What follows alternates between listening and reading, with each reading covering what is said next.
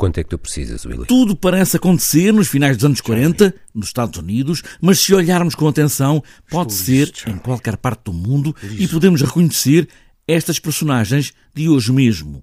Um homem acaba de perder o emprego e isso muda tudo.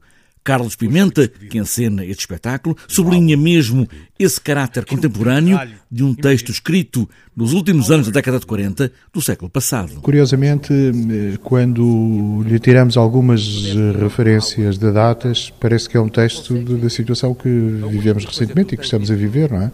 O, o, o Miller foge muito da ideia de o texto retratar, não sei que assim se pode dizer, o sonho americano, ou seja lá o, o, que, o, que, o que isso significa, e ele diz muito claramente, é um texto sobre um caixeiro viajante que, que, que, que morre, que, uh, sobre uma família, uh, sobre determinado tipo de circunstâncias económicas e sobre um grande amor de um pai pelo filho. Em traços muito gerais, esta é a peça Morte de um Caixeiro Viajante, mas quando começamos a entrar no texto, percebemos que a dimensão é outra.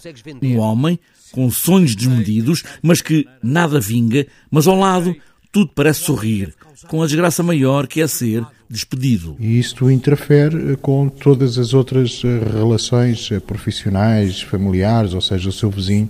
Os seus filhos também não vingam propriamente naquilo que ele desejaria para eles, mas o filho do vizinho um, consegue ser um advogado proeminente e, e, e, ter e estar bem lançado na vida, assim como o seu vizinho também, que também começou por ser caixa viajante, mas depois uh, acabou por ter a sua própria empresa, portanto, e venceu no mundo dos negócios. Um, e, o, o, e, há aqui um esta relação entre o lado daqueles que, apesar de tudo, vencem, não é? E, e o lado dos predadores. E, este, e o Willy Loman é claramente um predador. Mas porquê é que toda a gente tem de gostar de ti? Quem é que gostava do JP Morgan? Causava boa impressão? Num banho turco parecia um talhante, mas com a carteira no bolso toda a gente gostava dele. As histórias da vida familiar de William Loman, as muitas histórias podem ser nossas ou ali mesmo ao nosso lado, como a realidade é tantas vezes muito perto da ficção.